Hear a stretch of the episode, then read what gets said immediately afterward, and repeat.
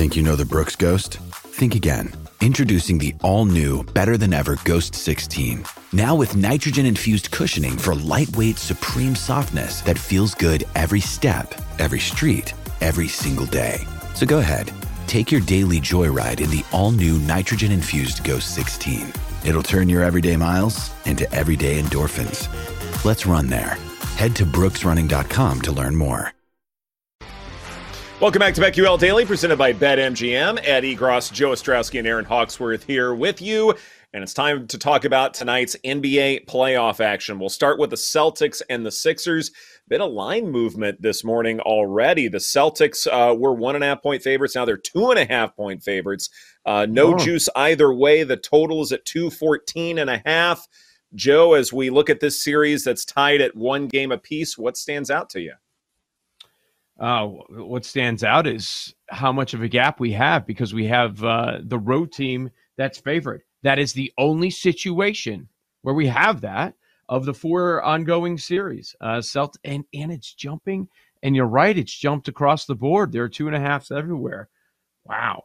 Um, okay. What what stands out is, you know, we we've gone back and forth a lot about whether or not Embiid should have been out there, but the fact is he was. Now, what the Sixers are saying is of course, publicly they're they're not going to state that he wasn't himself.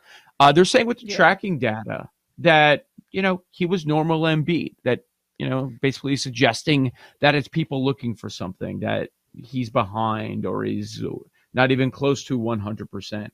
Uh, game one, Harden was a superstar. In game two, it was a complete dud from Harden, a dud from Maxey. So you would think at home celebrating his MVP award that we're going to get a much better version of Embiid, even better than we saw the other day. And, you know, he got a chance to get out there and maybe work through some stuff a little bit, had one day off mm-hmm. in between. That's what stands out to me that we've got this short home dog and the line is moving in favor of Boston. I don't know about you guys, but I, but I'm thinking um, Sixers in the positive for Game Three. Gosh, so I'm torn because I think in that first game without Embiid, the Celtics were just overlooking them a little bit. No Embiid, you know, and then they were like, "All right, listen, we're going to show you what time it is now. We are the Celtics. we're coming to play." Now, my thing with the Sixers is with Harden had a much bigger role offensively and they were like they played like a different team adjustments wise should he have a bigger role, you know, more of the offense go through Harden this time? Or more, maybe go back to what some of the things that were working for them? Embiid might be what 60 70% I don't know. And maybe like Joe was saying like that he needed to play to knock off some of that rust get some conditioning in and perhaps he'll be much better um, in this next one. But it seemed like what was working for them you know, with Harden, I, I, mean, if they can fire up Harden to be even half as good as he was in that first one, I, they need that.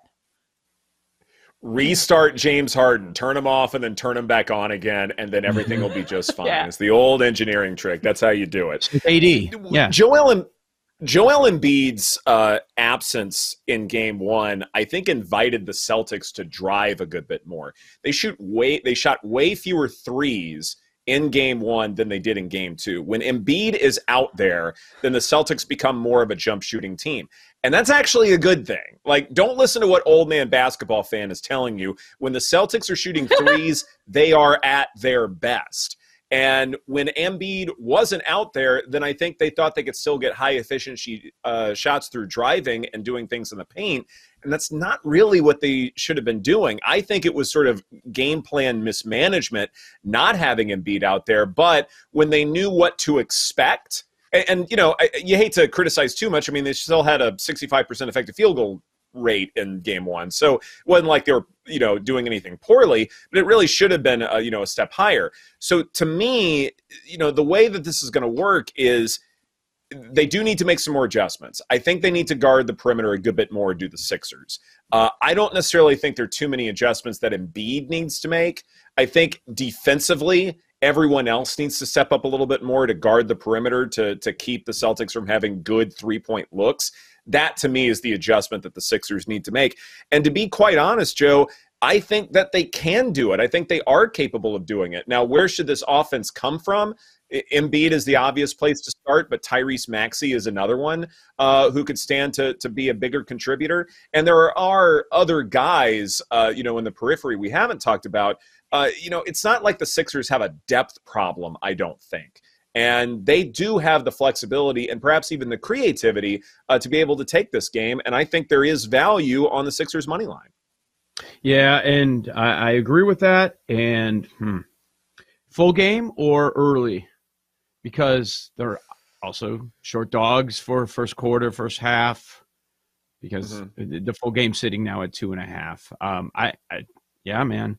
Um, I'm expecting a better version of Embiid. We're, we should get a full game out of Embiid, and the prop hasn't changed much. A guy that averaged 33 points per game is sitting here for 25 and a half points because we we have not seen it post uh, post time off.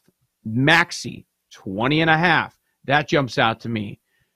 Yeah, I've considered Harden after an awful performance, but again, it's James Harden in the playoffs. You don't know what's going to happen.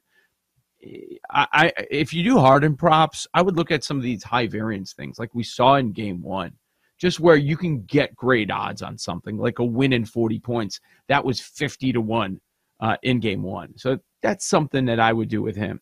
What about the Embiid blocks? You know, most people with the naked eye thought maybe he's not 100%. Sixers disagreed, but he did get five blocks in that game. Of course, it's juice because they're probably expecting some action on it, but the number is one and a half blocks for Embiid. That's it? Yes. It's minus 140 area, but like, how does he not get two blocks? Even in a blowout loss, he had that. Yeah, Erin. Right. I don't know. I, I think this is a Celtics spot, and I like that uh, Celtics minus one and a half is plus 120. I mean, they beat them by 34 points in that last game. Maybe I'm crazy, but I kind of feel like this is done. Like the Celtics are just going to put them what? away now. Done. I really do. All yeah. Right. I don't. Ed's face. I think, well, it's a wrap. The Sixers. It is. Do, it is the, Cinco de Mayo. I have not been drinking this yet, but I really do think the Celtics are just going to take off, and it's over now. Like they they blew them out in the last game. Embiid's not hundred percent. You don't know what you're getting from Harden. I just think this is. Is, is this just hate, hating on PJ Tucker because that didn't work out? Because I actually think that one adjustment they can make is by by taking PJ Tucker out of this. Like they have things yeah. they can do. Eh, the you know, dude is basically like a player's coach at this point. Like, get him off the court. Like every time it, I see a cutaway, absolutely. he's like coaching the players. It's like, what are you doing? No, I, am with you. I'm 100% with you. And and that's why like there are adjustments uh-huh. the Sixers can make. I don't think like I, I don't think it's, you know, one of those Mike D'Antoni situations where you're like, oh, that's how we play, you know, we can't really do anything else. No, I, I think there's stuff that's available to them. And if it's going to happen, it's going to happen here because definitely you don't want to go down 2 1. Then you get into some real problems where you uh, kind of lose your creativity here. But as far as uh, props are concerned, um, Tobias Harris over 14 and a half points at minus 130. Yeah, it's a lot of juice, but to me, it's going to be someone like that uh, who keeps the Sixers competitive, sort of that you know third, fourth score, whomever it is, and it might be Harris.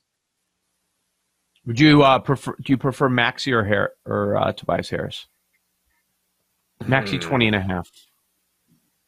It, it, Maxey 20 and a half on BetMGM at minus 115, but – I mean, I, I hate to say it's a coin flip in terms of who would score more, and so I want the lower number, uh, a lower yeah. point number, I guess. Uh, that that might be where I am with that.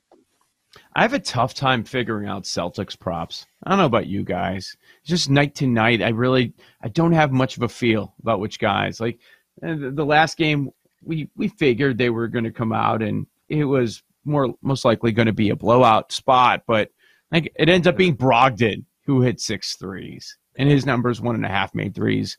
Uh, juice to the over, of course. But I, I do. They're one of the teams remaining. I really have a tough time landing on, on Celtics props. I, I think in this specific situation, going home for game number three, I do feel like the Sixers ones coming off that blowout loss are easier to figure out. And and we know Embiid and he's probably going to get much more run and much of what we saw in the regular season.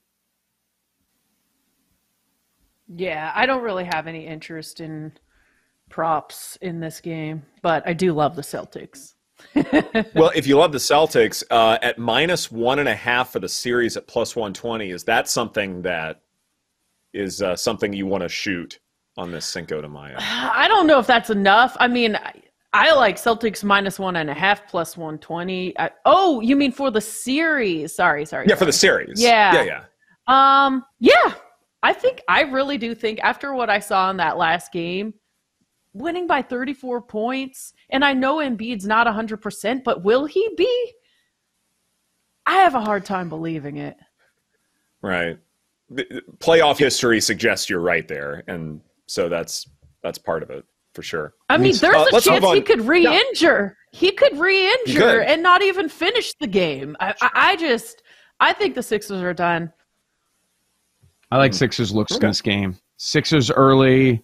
Uh, Sixers win the game, and it, you know, and then I would take a look at Celtics because then you're going to get a better price. Because right now, right now, well, for, I'm saying for the series, it's minus two fifty uh, Celtics. So Celtics go down two one in the series, right?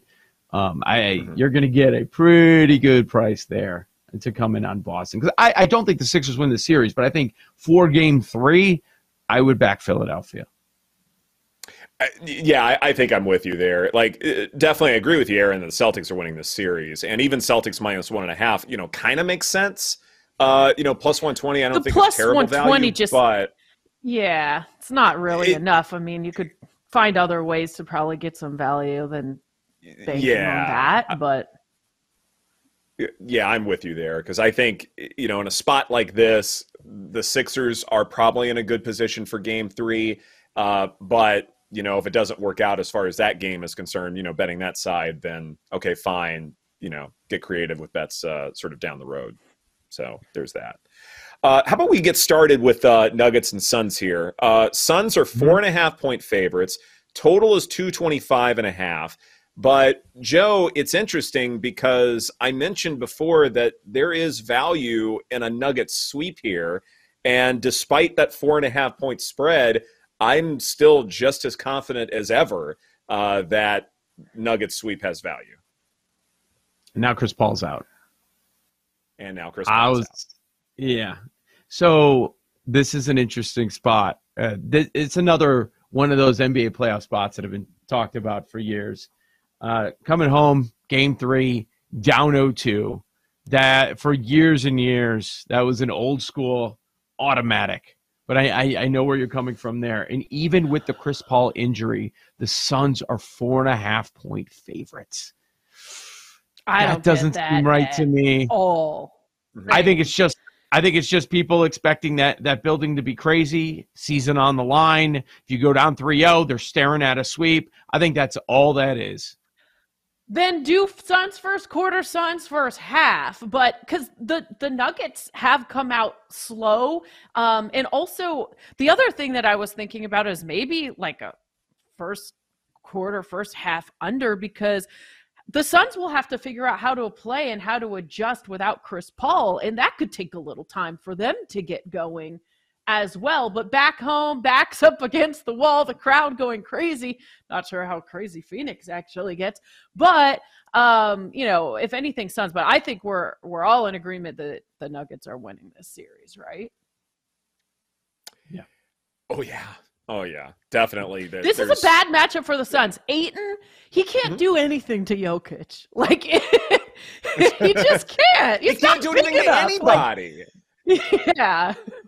That that's this the problem is, is that DeAndre he needs to be way more physical than he is, and he's not, and it's just not happening. And if it was going to happen, it should have happened a long time ago, and it hasn't, Joe.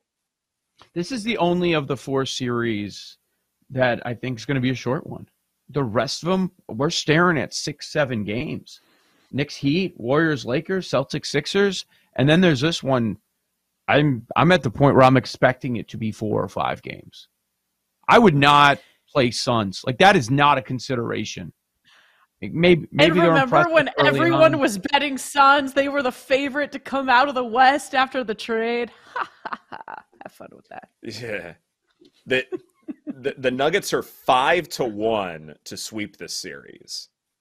That's not bad. I like that value. Wow. Five to one, even if it's five games, that's plus one ninety five to take that. Booker's gonna go. I, don't off. hate that. Either. I like his over points and assists, 38 and a half. Mm-hmm.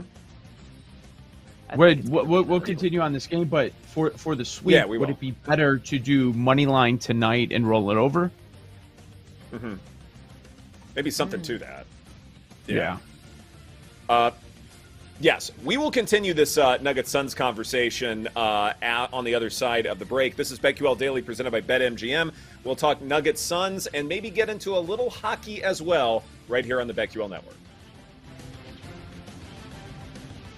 We'll be right back with BetQL Daily, presented by BetMGM on the BetQL Network.